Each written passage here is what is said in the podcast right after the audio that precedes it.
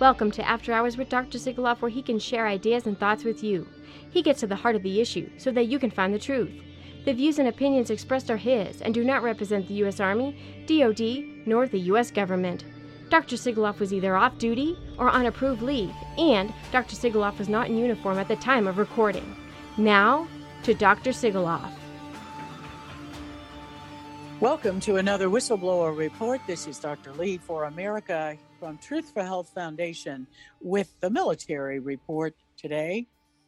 We are discussing what happens when the government controls your electronic identity. What happens when the government controls the database where you exist? What happens to your access professionally? What happens to you medically? All of these are powerful questions that are being decided actually right now in the 2022 midterm elections. Who is in charge? Yesterday, you heard us talk about who owns you. Today, we're talking about, can I be erased? Do I even exist? If the government decides whether I exist or not, and erases me from the electronic database, which has happened to the whistleblower you're going to hear from today, that means you don't have access to medical care. You don't have access to your medical records. You may not have access to your bank accounts. You may not have access to other services where they need to prove your identity. These, my fellow Americans, are the consequences of tyranny. And you're going to hear a chilling report today from an Army major and an Army physician who has literally just been erased by the U.S. Army.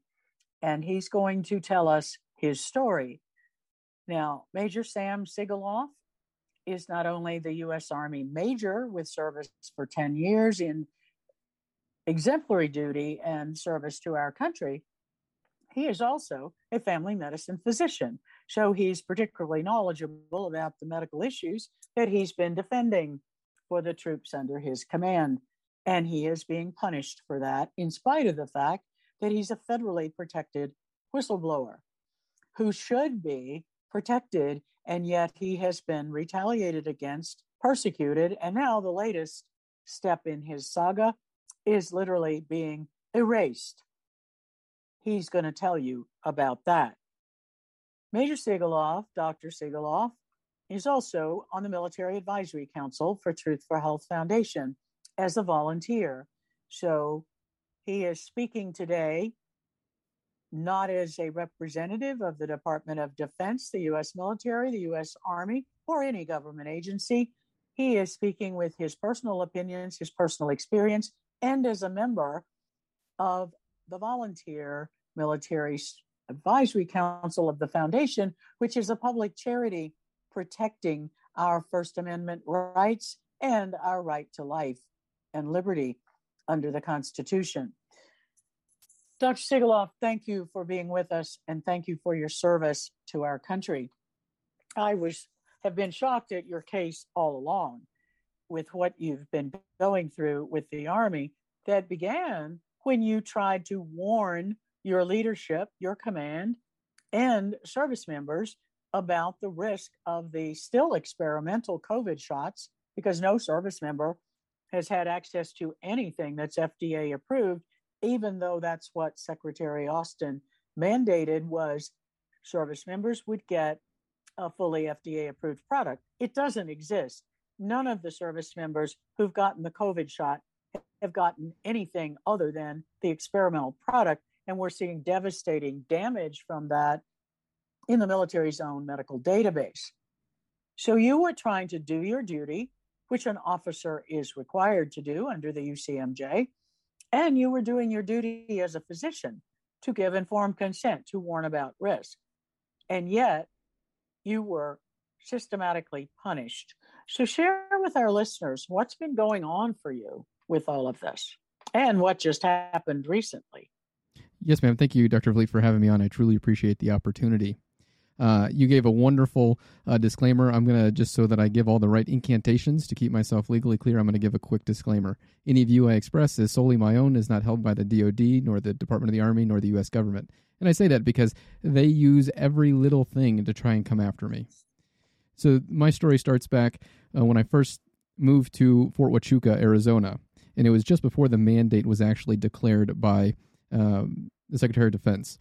And once he issued that declaration, that this mandate saying that everyone must get an FDA-approved vaccine, or they may volunteer to take an EUA product or emergency use product, I was able to develop a legitimate and legal and correct and morally right way to protect soldiers from getting the shot that didn't want to.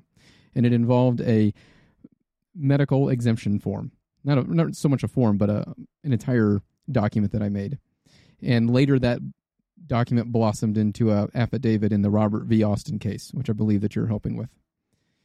And I was suspended very quickly, suspended from all clinical work. So that was September 13th when I was suspended. I haven't worked and haven't seen a patient since September 13th of 21, over a year. Which is a devastating loss to the patients when the Army is already short of physicians, and to have them prevent you from serving the patients who need your services is one of the most unconscionable things that I've been seeing happening in all of the egregious things going on in the military. This military leadership is unlike any I've ever seen in my entire lifetime. It's quite horrendous and egregious what's going on here, particularly at Fort Huachuca, but I imagine it's happening everywhere. There's just not someone talking about it. Because just before I was suspended, I was given a military order, which at the time I thought was legal. Looking back now, I do not believe it to be a legal order, where a RN, who is the commander, a registered nurse, and this is not a hit against nurses. My wife is a nurse. Nurses do amazing jobs. But they are not allowed to practice medicine without a license. And the hospital commander unilaterally revoked and said that my medical exemption that I gave to patients after the appropriate evaluation was completed, she said that that was not valid. This is an RN overruling a physician's determination after the physician had evaluated the patient, correct? Yes, ma'am. That is a violation of the Medical Practice Act. And it's absolutely a violation here in Arizona, where you're based, because I have a practice in Arizona, and I understand what the rules are. And I have reported to all of the appropriate authorities. She's licensed in Texas. I reported to the Texas Medical Board, the Texas Nursing Board, Texas AG. I reported to Arizona Medical Board, Arizona Nursing Board, Arizona AG, local magistrates, so sheriff, local police, military police. And then lastly, I reported this to the CID. That's Criminal Investigations Department. That's like FBI for active duty military. They blew me off the first time, and second time I was retaliated against by getting a negative counseling statement where I had to write an essay. And in that essay, I had to cover Article 94, which is mutiny and sedition. And that comes with a max penalty of death. That is stunning. America, I hope every one of you on this show is on Election Day 2022. I hope every single one of you are listening to this. And if you haven't gotten out to do your civic duty and cast your vote, this is the time to do it. To charge a physician with such serious death penalty potential charges for doing the duty he's required to do under the Uniform Code of Military Justice, Arizona medical practice laws, and the U.S. Constitution is tyranny and totalitarianism that should frighten every one of you listening. And that's me saying that as a civilian, not our Army officer saying it. And I want you to understand something. When our military are persecuted to this degree in violation of the U.S. Constitution that they take an oath to serve, and all of Dr. Sigoloff's commanding officers have taken that oath. And that is violated, and he is persecuted to this degree. What chances do you think you have as a civilian if our military goes down under this tyranny? This is a turning point in America from which there may be no recovery if we don't keep the torch of freedom and our Constitution alive. Go ahead with your chilling story, Dr. Sigoloff. Yes, ma'am. And I find it gets worse the more that you share the details. Oh, it gets much worse, because that wasn't the only incident of practicing medicine without a license, which is typically considered a felony. That wasn't the only thing that I reported, you know, the revocation of my medical exemptions, because I was ordered to reject them on, I think it was September the 9th. On September the 10th, my hospital commander, the registered nurse, unilaterally decided and made a memo that ivermectin will not be used for any off-label use and will not be prescribed by any clinicians at that institution. And I was the only clinician that was prescribing it.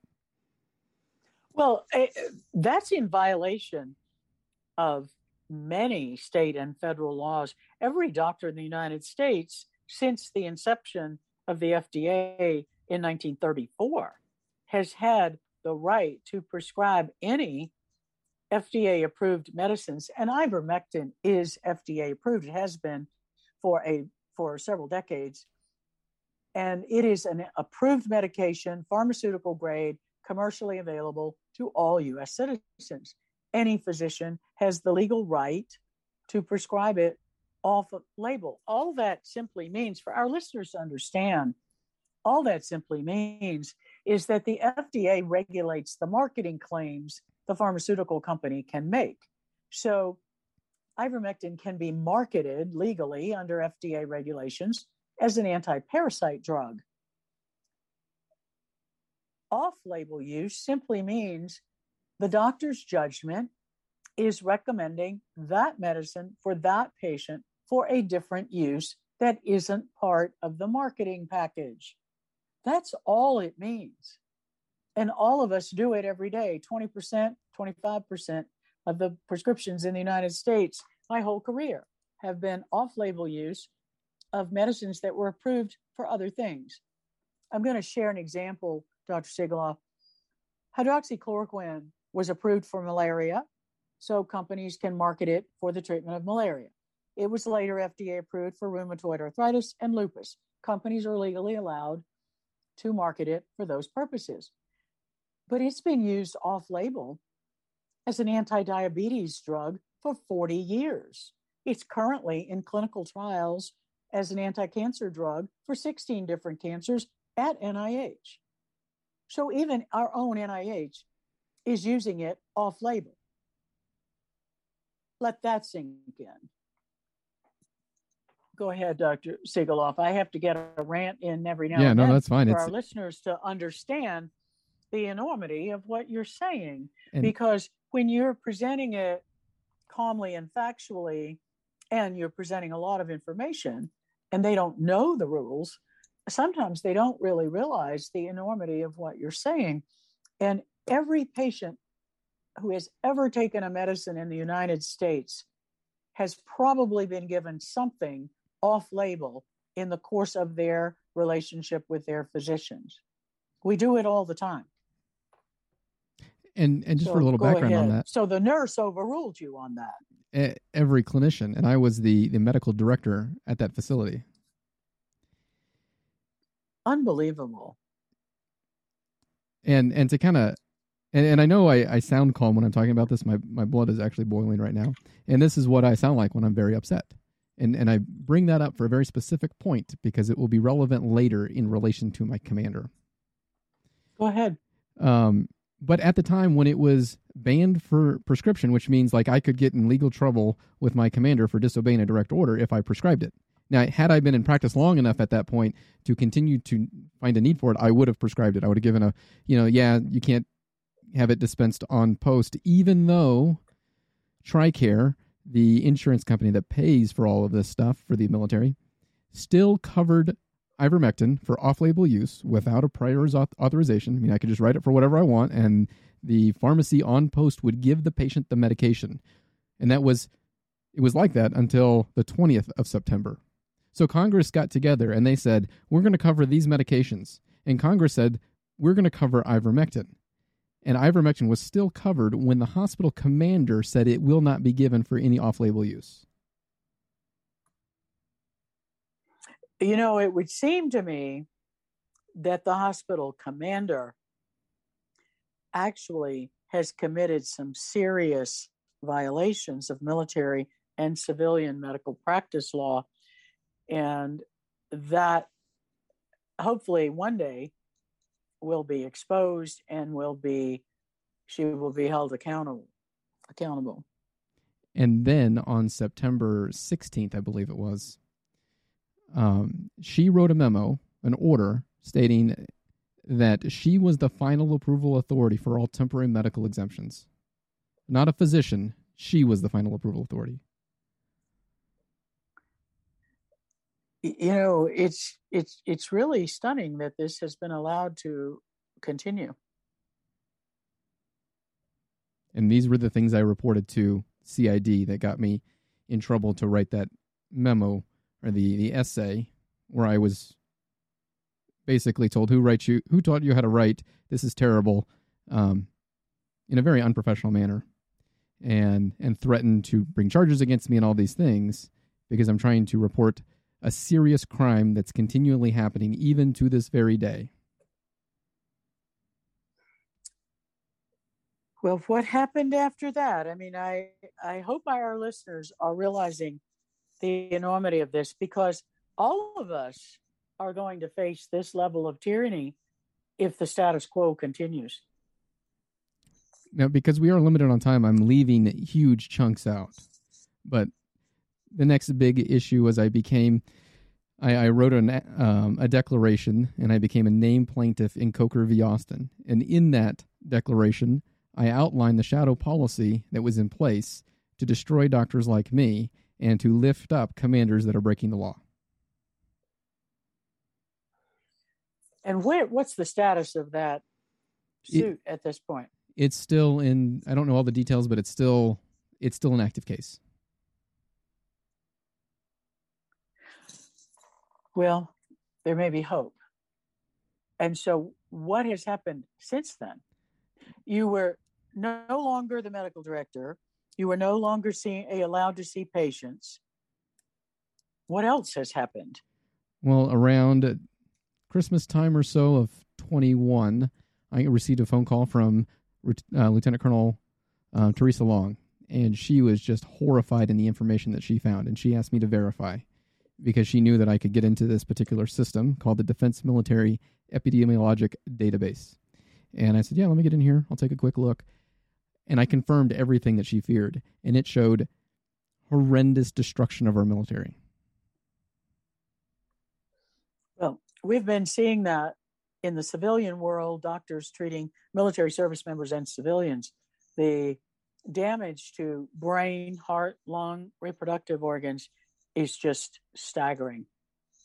And particularly since so much of it's happening in younger, healthy people. And that's when Dr. Long, retired Lieutenant Colonel Pete Chambers, and myself became, and also Mark Bashaw, Lieutenant Bashaw, became whistleblowers on the DMED database. And we have talked about that a lot here on this show. We will come back to that. But before we go to break, I want you to tell people the latest thing that I led in to this show with, talking about being erased. Yes, ma'am. What just took place with that? Let's fast forward to what just took place this week. Well, I recently had a 15-6 or commander's investigation going on, and that was resolved. And they were trying to remove the flag from my profile, and they found nothing. In that investigation, I did nothing wrong, so they could not punish me because I did nothing wrong. Human Resources locally was trying to remove that flag the previous week. And incidentally, I was trying to look up my record, my officer record brief, ORB. and I couldn't get into the system. The system wasn't working. So I go into MedPros, which shows your immunization record. It's like I didn't exist in there. And then I went into my medical readiness portal, and that shows permanent profiles. That shows all sorts of information about you. Also, did not exist in there. So you were just erased. Yes, ma'am. You don't exist. And when I called the help desk, they said, oh, what's your name? Okay, how long you been in the military? 10 years. You've been in for 10 years. How come I can't find you? Wow. They couldn't find you either. This was HRC, Human Resource Command, and they could not find me. And what is the status of that? I mean, this all unfolded just a few days ago. So what is the status of that right now? Well, I was able to speak to, we'll just call him an officer, slightly higher rank than myself. And he said that, oh, well, you know, the military has this policy that will mask your record. And that's what the term they're using is my record was masked. And it's allegedly to help protect my identity, right? Because if when you have a certain level of media presence, then they're going to mask your record so that someone can't go in and look at your information. Well, that would be great, and that would be helpful if, one, they notified me before they did it, if they notified my local human resources officer so that he could remove the flag so that I would no longer be in bad standing and I could become in good standing so that I can go before a lieutenant colonel promotion board that's happening this month. And also the the lieutenant colonel promotion board will not be able to see my record as long as it's masked. So how was this helpful? And this, to me, sounds like retaliation, to make someone disappear without telling them, without being helpful for them.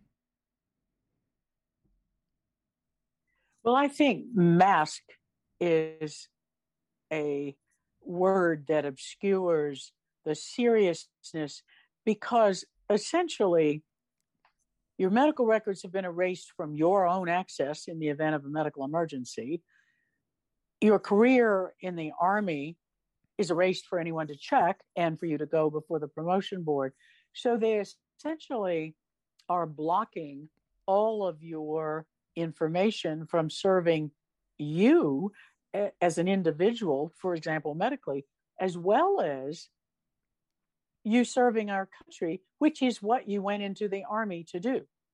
Yes, ma'am. And if this was a true policy, right, because it may be, but the man who said it was a policy, I said, well, sir, can you send me that policy? No, I can't send you that policy. You need to talk to your local HR. Okay, sir. So I call my local HR, human resources officer. He's never heard of the policy. I bet it doesn't exist. That's my opinion. And I spoke to, I've had some communication with some people that are like post-level human resources. And the best that I could get was 5 USC. And it's 552A E10. And all that says is you have to establish administrative, technical, and physical safeguards to ensure the security and confidentiality of records to protect against any anticipated threats or hazards to their security or integrity, which could result in substantial harm, embarrassment, inconvenience, or unfairness to any individual on whom the information is maintained. But that's not actually a policy. That is law. And no one has been able to provide any policy from. I've looked at two different posts and HR at command level at two different posts, and no one could provide me anything.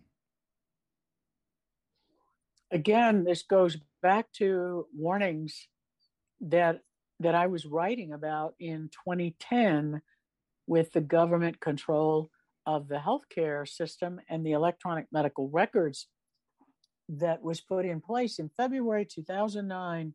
Under the Troubled Assets Relief legislation, that controlled the electronic medical records and set up the Independent Payment Advisory Board mechanism, health information technology, and the IPAB or Independent Payment Advisory Board were put in place in February 2009, which were the two twin tracks of healthcare control in the event that they didn't get Obamacare passed. Fast forward to 2010, they did manage to get Obamacare passed, forcing it through in the dark of night under total Democrat control of the House, Senate, and presidency one-party control, which our founders did not envision because the checks and balances were not working. And when that happened, that was the third rail of healthcare control.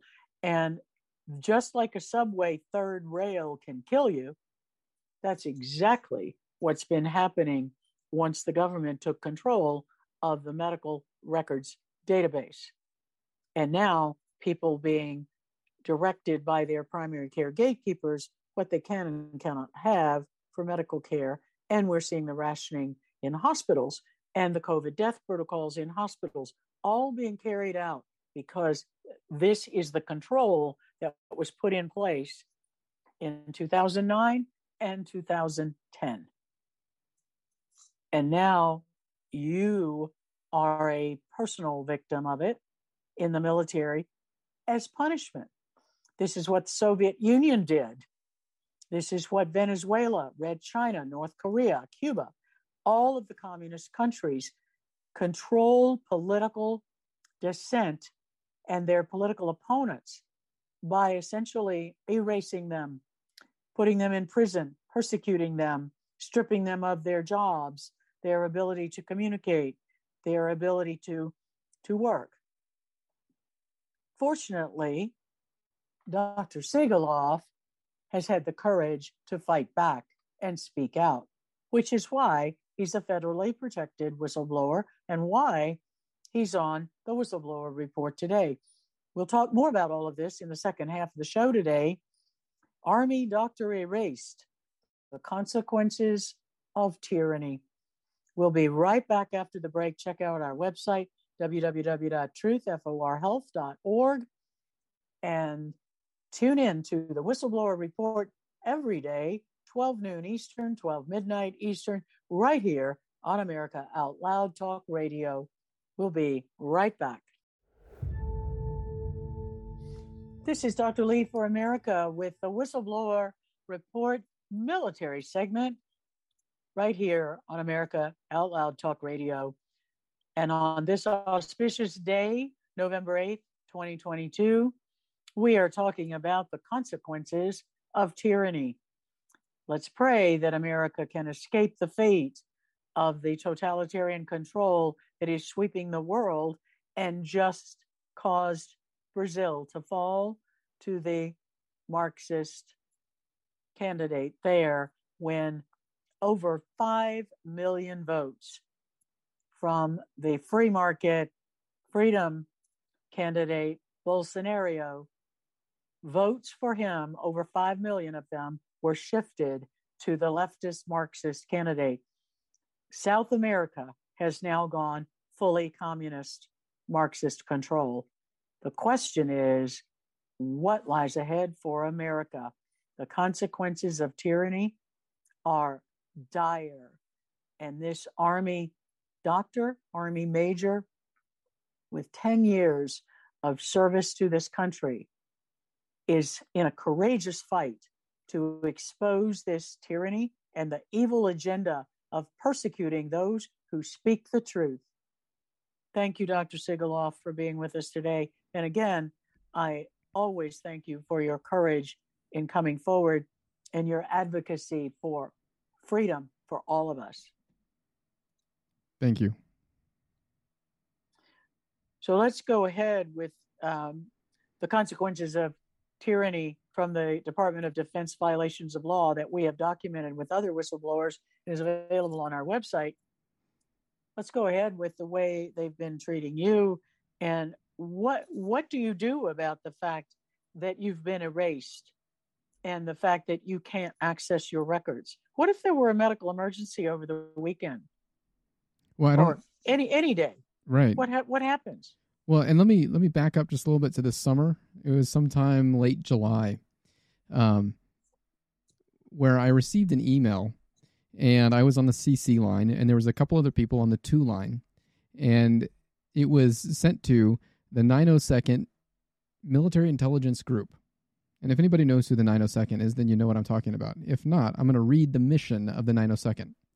The mission of the 902nd Military Intelligence Group is to protect Army forces, secrets, technology facilities by detecting, neutralizing, which means killing, and exploiting foreign intelligence services and international terrorist threats. So that's what their mission is. And there was like 6 people in the to line of this email, and about half of them were in the 902nd. And in the title, it said, Threat Working Group Meeting Tomorrow. And then you go down to the body, and it said, this is the subject of tomorrow's Threat Working Group.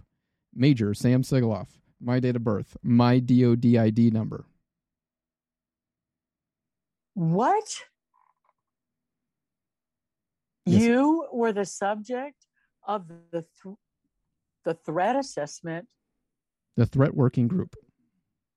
And their core competencies are espionage, computer espionage, deliberate security compromise, intelligence information reporting. People who are terrorists, that's who they investigate. So they are trying to paint you as a domestic terrorist, which is the tactic of this lawless administration. They've just come out in the last few days calling white male Christians a potential terrorist threat. Are you kidding me? Really? Half of America? And that is... The journalists look at what's going on in Pennsylvania. The journalists, the mainstream media, are celebrating the candidate who's Jewish for speaking out about his faith, and they are persecuting the Christian candidate, calling him a right-wing conspiracy theorist because he's Christian. Now, most of the media who were doing that happened to have Jewish last names and a political ideology that supported the candidate who's Jewish and didn't support the conservative Christian candidate. It's already happening. It's been happening. Doctors who speak out in the civilian world. Look at what's happened to Dr. Peter McCullough. Look at what's happened to Dr. Pierre Corey, Dr. Paul Merrick, Dr. Robert Malone, all of these men of courage. Dr. Simone Gold was put in prison. All of these people, frontline doctors, treating COVID, saving lives, my colleagues, my professional heroes for their courage in this fight, all persecuted, stripped of credentials. It's very much like what happened in the Soviet Union under Lenin and Stalin. It's what happened in Chavez's Venezuela, Red China, North Korea, and right now going on across Europe, Canada, and Australia. We literally are the last beacon of freedom still standing. And that is partly because we have the Second Amendment. It's also because Americans are waking up and speaking out. And we have a lot of courageous military who are also speaking out. That is really significant. Dr. Sigoloff, your comments. Well, I'm all of those things, right? So I'm Christian. I have Jewish heritage. I'm also have Hispanic heritage. So, I check all those boxes. So how do they want to deal with me, right? I actually had a report from my direct boss who directly reports to the commander. And the commander said, hey, so-and-so, is Sigoloff out driving his white truck around post? Because he's supposed to be in his office. And my boss said, well, ma'am, he doesn't have a white truck. He doesn't have a truck. So I don't know how you saw him driving around. So it makes me wonder, do all white guys look the same? Do all Hispanic guys look the same? Do all, guys with Jewish last names look the same? What is she getting at other than my hospital commander thinks she saw me outside of the building when she never did? And there was another point where I was taking a letter to post command because there was a letter that was sent to me in error. It was addressed to me, but the paper inside was not for me. And so I went, did my due diligence, found out who it was, some deputy at the command level, like really big shot. And I delivered the letter back. That's the right thing to do. And I get back to my office and my supervisor says, hey, Sigloff, were you in the command suite? I said, yes, sir. How did you know? Because I didn't tell anybody. I just went over there real quick and came back. Oh, well, the commander was told by somebody in the command suite spying on me. I was literally spied upon by one of the general's aides who called my commander to tell me that I was in that building. They had no reason why to know why I was in there. And this is a captain reporting on a field grade officer. There are some significant problems with that. Boy, there are really serious problems with that. What is your, I mean, I'm assuming that you have discussed a lot of this with your attorney, and I wouldn't want you to share anything you couldn't, but is your attorney working on addressing these horrific abuses? Yes, ma'am. I don't want to go into too many details because as an active duty officer, we're not allowed to talk about lawsuits that affect the U.S. government, but there is a Sigloff v. Austin et al. That has been filed. Well, I'm very glad to hear that. Truth for Health Foundation has been providing military service members with legal defense grants, as the IRS allows us to do when we are defending core constitutional rights, human and civil rights secured by law.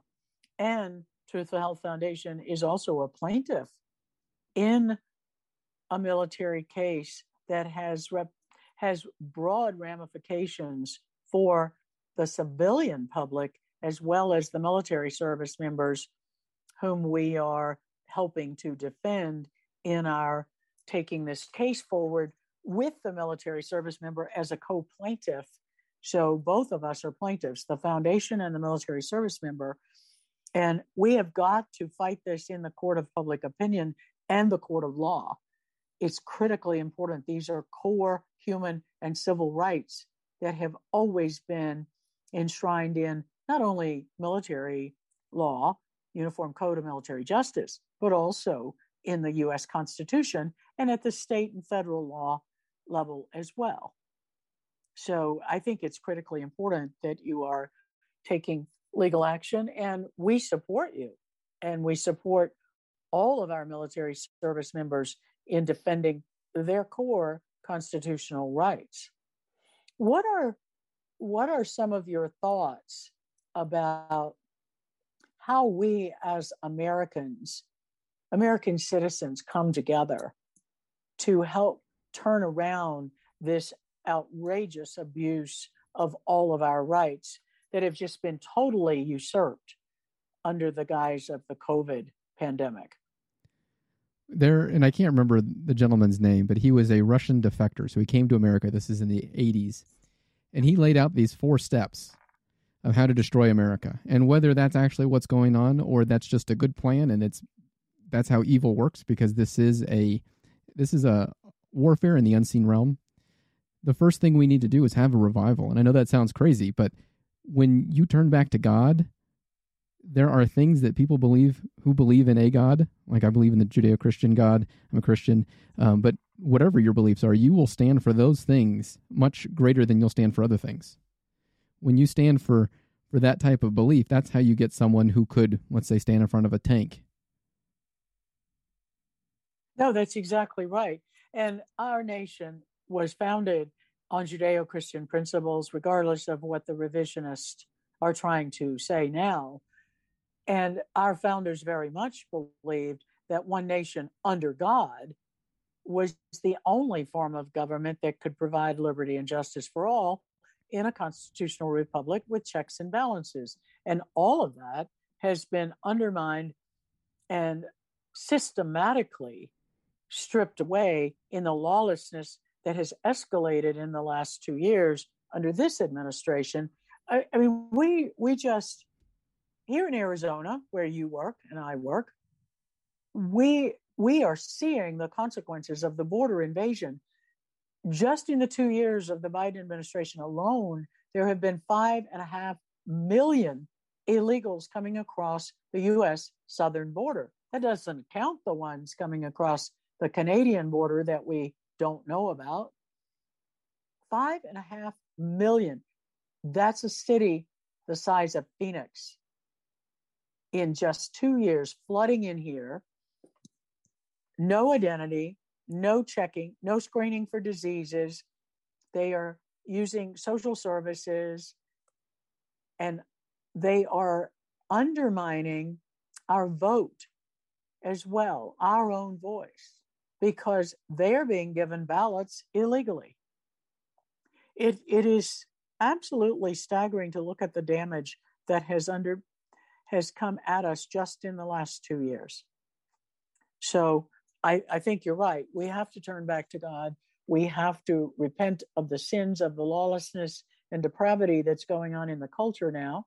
We just did a show recently on the descent into depravity with churches doing drag queen shows for children as entertainment. I mean, it's really become quite sick. It almost makes me nauseous. Well, and for those people out there that maybe struggle with belief or don't believe at all, and they have these ideas in their head that, oh, there's some terrible things in the Bible. Yes, there are terrible things in the Bible. That does not mean they're condoned. If we read the Bible, the first story, man and woman stood naked before God. All was bared before the law, if you will. And that's how our legal system is supposed to work.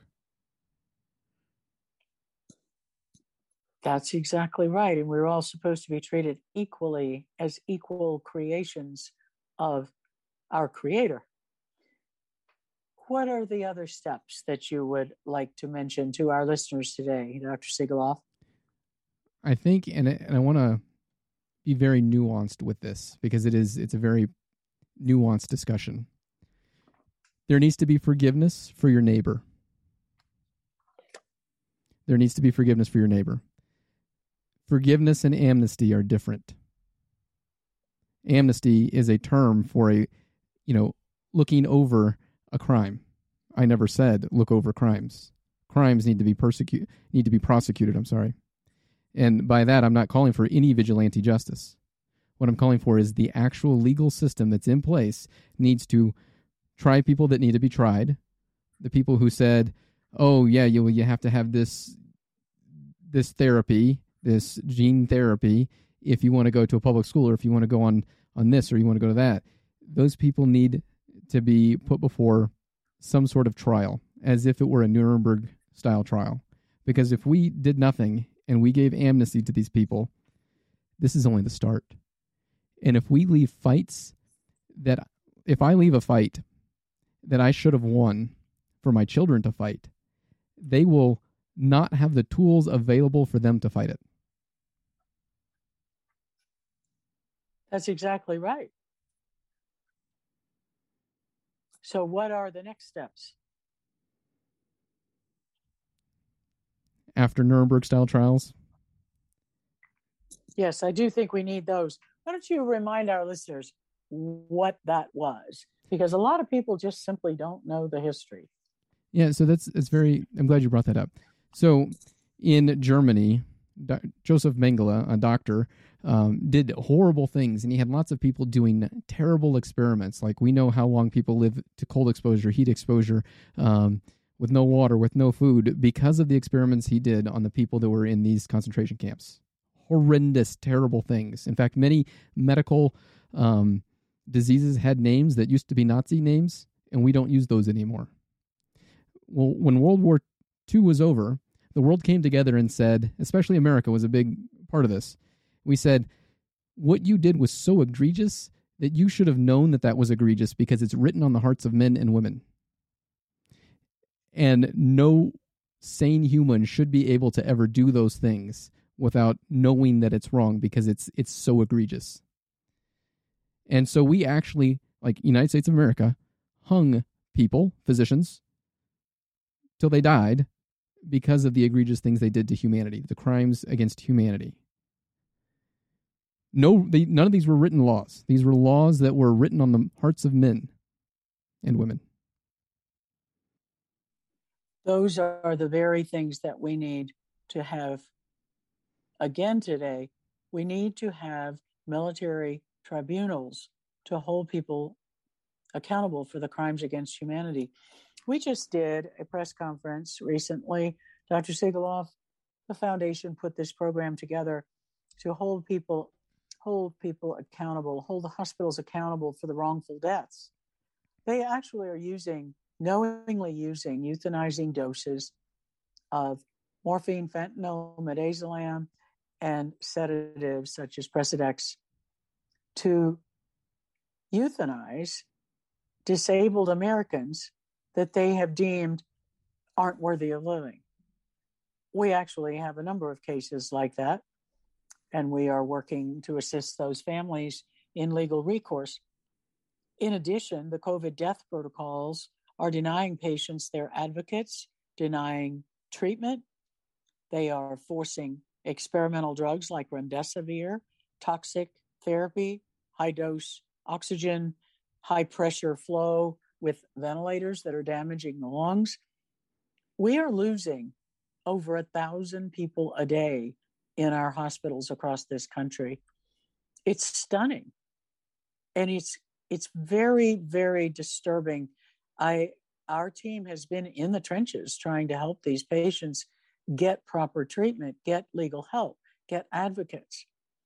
And we just have been appalled at the fact that we're losing too many people this way. So do you see some of that going on in any of the military hospitals? I'm not currently working. I've been escorted out of the building because my hospital commander, I assume, and I was told by another like commander level person that the hospital commander thinks I'm going to kill her. So that's why I've been escorted out of the building, which. Oh, good heavens. Exactly. Now, I do want to say that I have a podcast that I've developed because I can't be quiet. I must speak the things that God has placed on my heart. And I have a gag order that's been placed on me by my hospital commander that I'm not allowed to talk about COVID-19 vaccine or virus during the duty day and in uniform, which is a clear violation of my First Amendment rights. But anyhow, my podcast is called After Hours with Dr. Sigoloff. It's available on iTunes, Spotify. There's some of the early, or the later ones that have recently been done. It's on Rumble as well. But one of my earlier episodes, I interviewed a man named Dean, and he's here in Arizona. And he explains his experience and how the hospital was actively trying to kill him. They gave him scheduled narcotics. He's got a respiratory illness. First of all, you never schedule narcotics, but they would wake him up in the middle of the night to give him a pain medication. No, they were waking him up in the middle of the night to stop his respirations, to make him die. And he had an angel. That's exactly right. And people don't know that morphine and midazolam are being used. They are lying to the patients. Dr. Sigoloff, we've had patients' families tell us, and they've heard the doctors and nurses say, this is going to make you breathe easier. No, it doesn't. It will stop your respiration. To the patients. It'll decrease your respiration and your respiratory drive, so you don't breathe at all, then you die. And so this man had an angel watching over him. He was his respiratory therapist. And someone brought in a ventilator, a mechanical ventilator, and they were going to intubate him in the room. And I wish I had a video camera on his face when I told him this, because he had no idea that they were going to paralyze him, intubate him in a private room. And he didn't understand what that meant. But you never intubate someone in a private room, because how can you observe them? Well, you know what else many of the hospitals are doing? They are actually, when they put that ventilator on a patient and intubate them, that jacks up the payment to the hospital close to $50,000 on that patient. In addition to that, they are then arbitrarily designating that room as an ICU room for another payment. Wow. And it's not ICU monitored. It's not ICU capable. They don't even have ICU qualified physicians. You and I know that physicians working in hospitals have to be credentialed for the level of care and specialty services they're providing. And the nurses as well. And the nurses too. But particularly for doctors, they're not even having ICU credentialed doctors attending patients, and yet they're billing the government for ICU bed rates and payments. And the fraud is overwhelming. And I recently spent some time in that same hospital for completely unrelated. It was a congenital heart defect and I'm doing great with that now. But I got to stay a night in that same hospital. And this hospital was remodeled, I think, in the early 2000s. And I'm sitting there with my wife, and I look over and at the window, because it's really nice. It's one level. It's really spread out. Every room has two windows. There's like a horizontal window, and then there's a vertical window. And it's like, that's weird to have a vertical window next to a horizontal window. And then I look across the courtyard, because there's a courtyard that the windows open up to, that you can get into that courtyard, never entering the building. And all of the windows have an awning over them. Well, that's not something you typically build, an awning to keep the rain off of the window. And then that vertical window, I look down at the bottom of it, and there's a slit, like one of those like mail slot where you can rotate it, where you can give your loved one something. You can pass them something through that slit. That's very concerning. We may have to talk about that another time, since we're out of time today. But that almost like sounds like the building was created for something else, which is very concerning. We'll talk more about that. I want to thank you very much for being with us today and sharing your story with our audience. America, listen, this is a military physician, a major in the U.S. Army, who has been treated this way by Army command. If you think that we civilians are going to stand a chance against this out of control government, if our military service members are treated this way, then I've got a bridge in Arizona I'll be happy to sell you. This is terribly, terribly alarming, the story that we've just been hearing. And this is the tip of the iceberg about what's really happened to Major Sigoloff. So I want all of you listening today, we must stand together to defend our Constitution, our constitutional republic, and defend against tyranny. Vote as if your life depends on it, because it does. We must turn back to God in all elections, vote against evil, and vote for liberty and justice, and for us to return to one nation under God, guided by the Declaration of Independence and the U.S. Constitution and the rule of law, as our founders envisioned. This is Dr. Lee for America. We urge you to visit our website, www.truthforhealth.org. Donate to support courageous doctors like Dr. Sigoloff with our Medical Freedom Legal Defense Fund, so that we can continue to provide the legal defense grants to these courageous military people who are speaking out and who are literally trying to defend their lives, as well as their careers, as well as our country.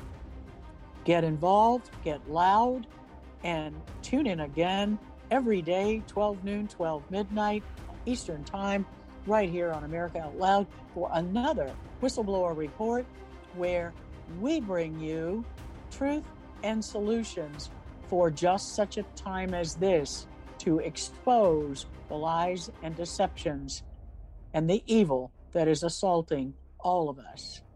God bless you, and may God continue to bless the United States of America, and may we continue to be a torch of freedom for the rest of the world. Thank you for being with us today. Thank you.